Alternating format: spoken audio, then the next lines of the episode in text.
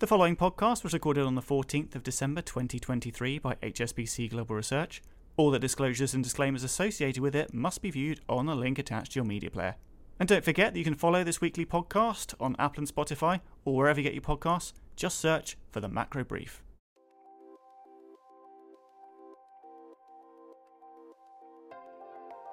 Hello and welcome to the final edition of the Macro Brief this year. I'm your host, Piers Butler. This week, we're assessing the mood among emerging market investors as we look at the results of our latest quarterly EM sentiment survey. We canvassed the views of major investors responsible for over $400 billion of assets under management in emerging markets to find out what's on their minds as we head into the new year. We're joined by Murat Ulgen, Global Head of EM Research, who's been analysing the findings. So, Murat, our 14th Emerging Markets Sentiment Survey. I can't believe we've got to that stage. Feels like only yesterday when we started. When was the uh, survey taken for this one? Yes, indeed, Piers. Almost four years. Unbelievable indeed. So, this survey was conducted uh, mostly in November, but also early December.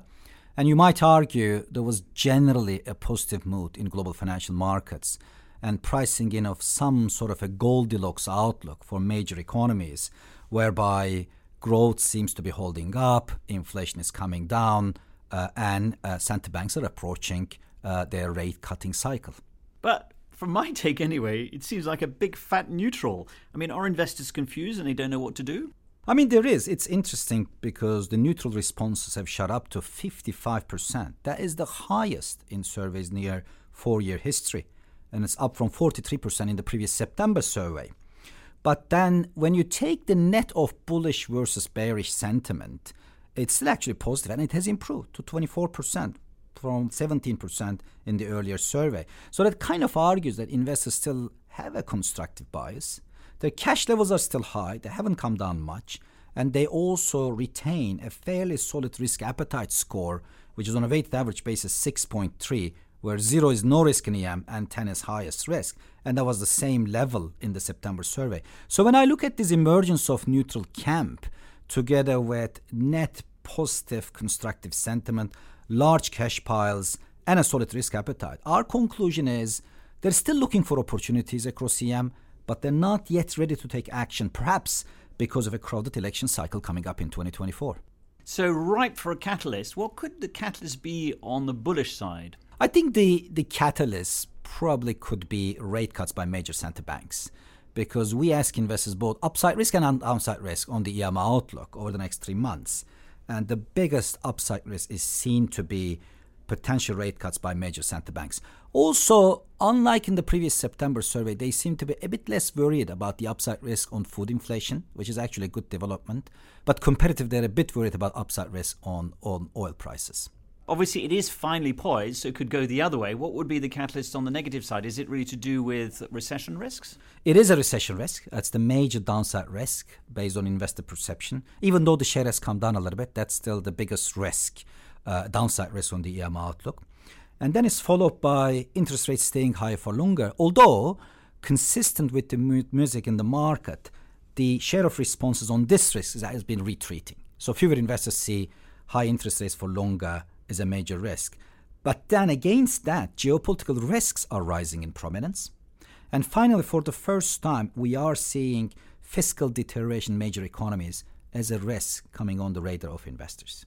Now, in your report, you mentioned this idea of the scarcity of global flows. Are, there's a, a, shortage of flows into markets, so you have to sort of compete for those flows. What would be the sort of conditions that a, uh, a country would need to satisfy in order to start attracting equity flows?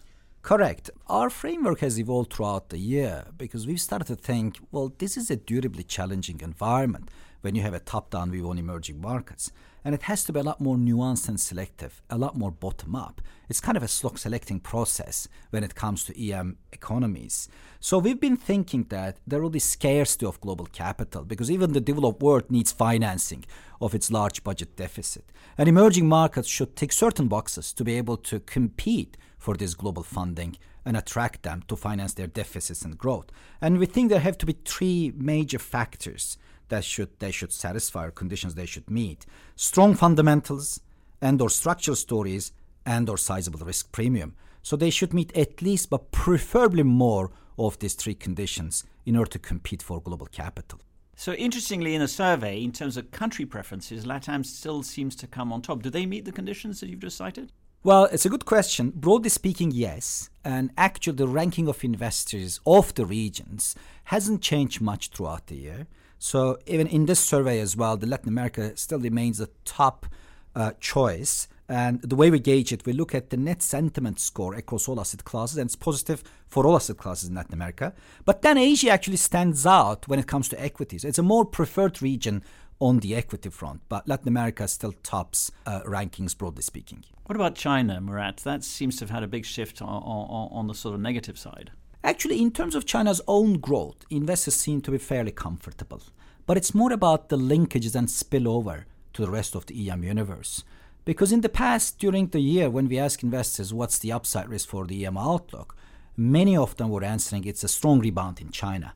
But now fewer investors are responding in that way, and instead they see these rate cuts by major global central banks uh, is the biggest upside risk for the EM outlook. Now, I mentioned equities in terms of flows earlier, but uh, in terms of debt, currencies matter, and it seems to be a preference for local versus hard currency debt. What's driving that? That's correct. Well, EM investors have actually dampened their EMFX outlook. And that's despite of a relatively soft US dollar environment during the survey, but consistent with our own FX team buoyant US dollar outlook. But then they still prefer local currency debt over hard currency, and that's perhaps based on the expectations of rate cuts. But there's also another interesting finding in this survey. So in September, there were zero responses preferring both local currency and hard currency, and this has shot up to 26% in the survey. So, yes, at the margin, local currency that is preferred, but there are more investors who like both. But more specifically, when it comes to local debt, the countries that top their choices are Brazil, Mexico, followed by Turkey and India.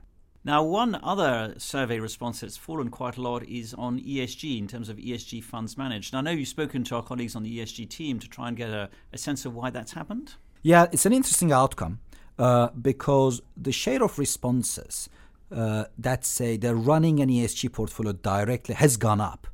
But then the other share says we're running an ESG portfolio indirectly or partly has actually come down a lot. And I think the best explanation uh, uh is coming from our ESG teams. They are saying that there is more enforcement of anti greenwashing rules which are leading to the survey results. I mean, it's good to see a bit more transparency, perhaps. And there are clearly more investors who are running an ESG portfolio directly. Uh, but this enforcement of rules will probably change this landscape a bit. Right, let's hope that some of these positive catalysts come through in early 2024. Thank you for joining us today. Thank you very much indeed. Now, we may be heading towards the holiday season, but there's still lots going on here at Global Research. It's been a busy week with three major central banks holding meetings. Interest rates were kept on hold in the US, Europe, and the UK. The team set out their views on the prospect for rates in 2024 in the new Global Economics Quarterly, which is just out. We've also just published the December edition of our Nine Themes Talking Points report. From automation and demographics to the future consumer the report rounds up the key thematic reports that we've put out over the last year. Highlights include our work on generative AI, the future of food, and hydrogen and energy transition. And this week, our trade economist, Shanella Rajanayagam, published the latest edition of her trade tracker. World trade growth has been subdued this year. It is set to recover modestly in 2024, but will remain weak by historical standards. In addition, we've outlined our views on the outlook for bond yields, looked at what's next for global equities, and given our reaction to the COP28 discussions. To find out more about those reports or the EM sentiment survey that we discussed earlier with Murat, please email askresearch at hsbc.com. So that's it for this week, and indeed for this year. We'll be back early in January, so until then, thanks for listening to the Macro Brief.